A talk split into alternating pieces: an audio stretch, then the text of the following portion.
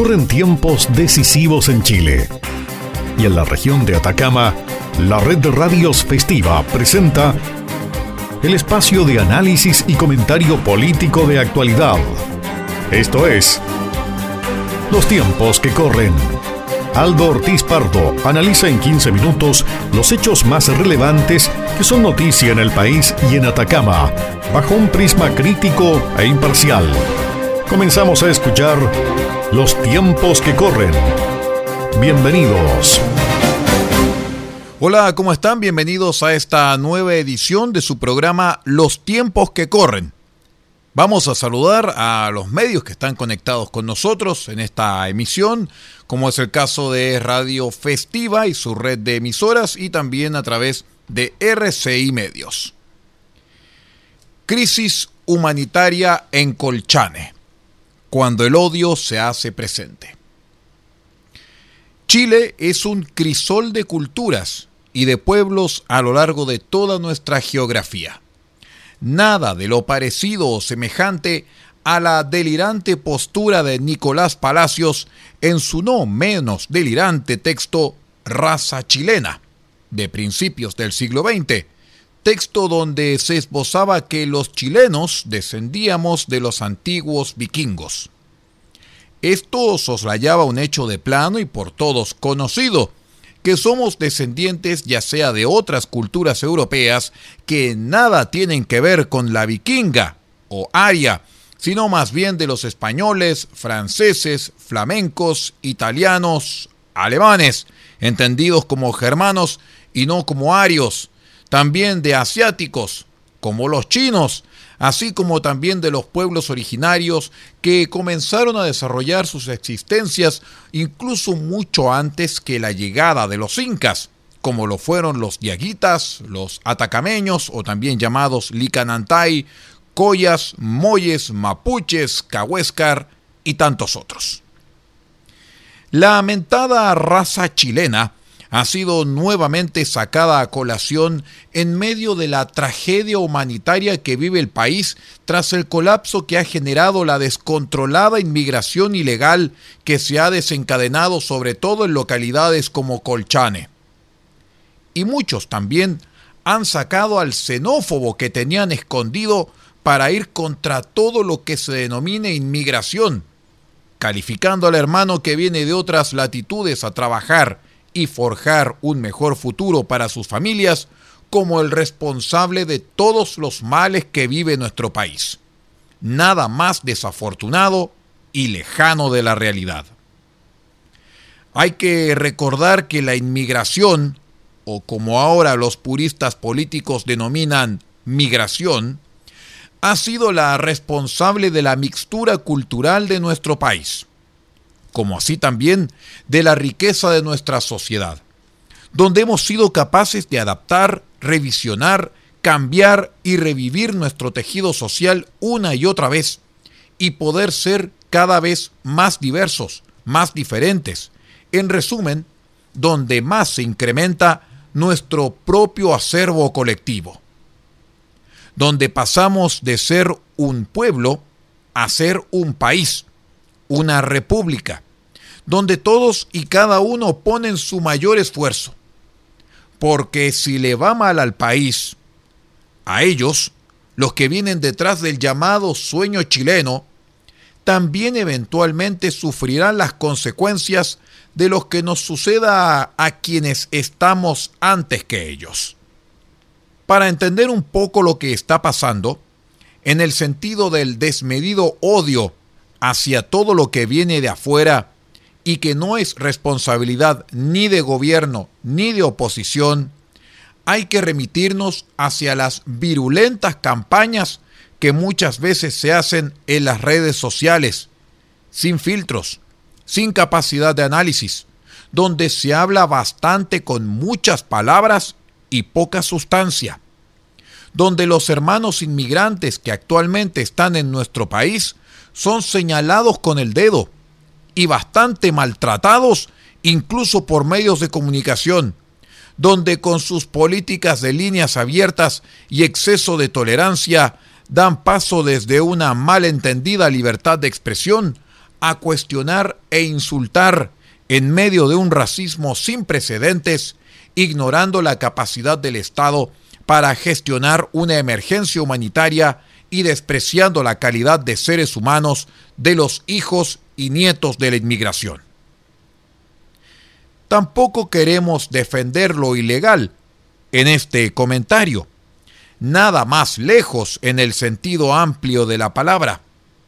Es necesario un marco regulatorio para la inmigración que sea normalizada, legal y ordenada donde nuestras autoridades efectivamente tomen el control de todos y cada uno de los pasos fronterizos, entendiendo esto como una situación de extraordinaria emergencia, en donde tenemos que endurecer los controles fronterizos para no repetir otro colchane, donde tenemos que poner efectivos policiales y militares destacados en los pasos regulados y no regulados, no es posible que Jama, por ejemplo, sea el paso predilecto simplemente porque no hay control alguno. O que donde se discuta el cierre total de fronteras no se pueda hacer porque todavía contamos con esta política de cielos abiertos, donde, por ejemplo, nuestros ilustres pasajeros ABC1 han traído el COVID-19 desde latitudes lejanas a un país donde casi todos nos estamos encerrando. Es necesario que el gobierno y en general todos aquellos que buscan un poco de protagonismo mediático con frases ampulosas se reúnan de una buena vez para intentar solucionar el problema humanitario que se vive en la frontera sin estigmatizar, sin dañar a quienes ya están dañados y por sobre todas las cosas, sin más odios y sin más racismo. Al fin y al cabo, en este Chile, todos somos extranjeros en tierra propiedad de pueblos originarios. Ya regresamos con más de los tiempos que corren.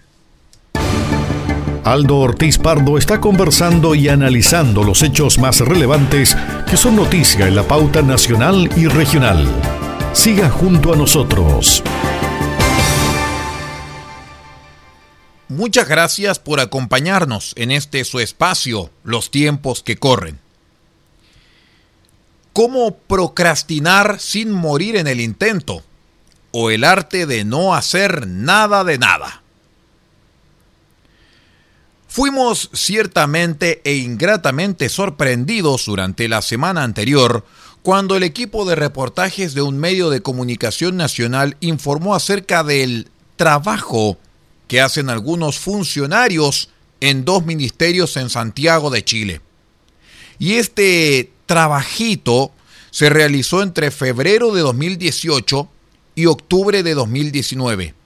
Es decir, el procrastinar entendido como el arte de no hacer nada, no fue patrimonio de uno u otro gobierno, sino que fue peor. Fue patrimonio del gobierno anterior saliente y del gobierno actual. Por lo tanto, es política de Estado. Y estos funcionarios no hallaron nada mejor que vandalizar las entradas que hacía la enciclopedia Wikipedia en donde sus temas favoritos respondían a un crisol de oportunidades y temas importantes, como por ejemplo las series de televisión Infieles o Los Venegas, El pueblo mapuche, hablar de los exfutbolistas Ronald Valladares y Daud Gazale, hablar de lucha libre, e incluso, fíjese, los Super Saiyajines de la saga de Dragon Ball.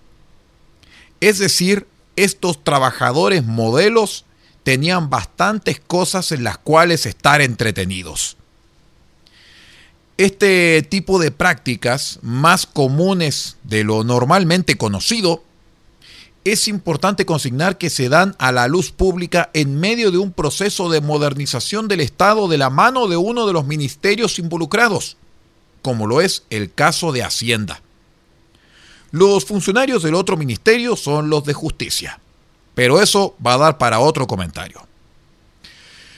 Y es justamente la modernización en donde en ningún caso habla de la dilapidación de recursos públicos de parte del Estado, sea del gobierno que sea, por sus funcionarios, quienes ocupan estos recursos precisamente para fines distractivos e incluso fines políticos.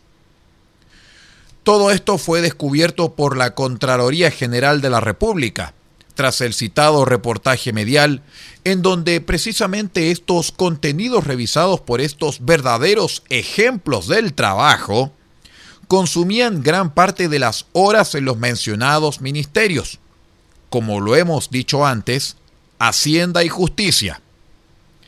Y por el tiempo que duró la verdadera vandalización de la plataforma de Wikipedia, podemos asegurar con justa razón que es una conducta anquilosada en nuestra administración pública, que ciertamente está muy lejos de ser ejemplar.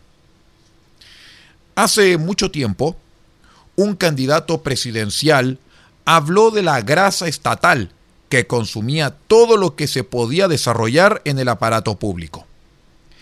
Y si bien es cierto, la cantidad de grasa estatal producto de los funcionarios de confianza, o por ejemplo los apernados de siempre, sobre todo cuando los gobiernos están por terminar, los llamados concursos públicos, que nunca fueron públicos, o los proyectos o programas que contratan profesionales, o también las licitaciones de empresas que contratan personal, y otras tantas y tantas sorpresas que limitan la capacidad de sorpresa son con mucho de menor impacto cuando se ve y se verifica que gran parte de esa grasa estatal no está haciendo nada. Nada. Y lo que es peor, salvo la honrosa excepción de la Contraloría General de la República, quienes sí hacen su trabajo, nadie en el mundo político pretende siquiera cambiar la situación porque no quieren entorpecer la zona de confort de estos verdaderos trabajadores modelos del Estado de Chile, que son expertos, es verdad, pero son expertos en procrastinar, es decir, son expertos en no hacer nada.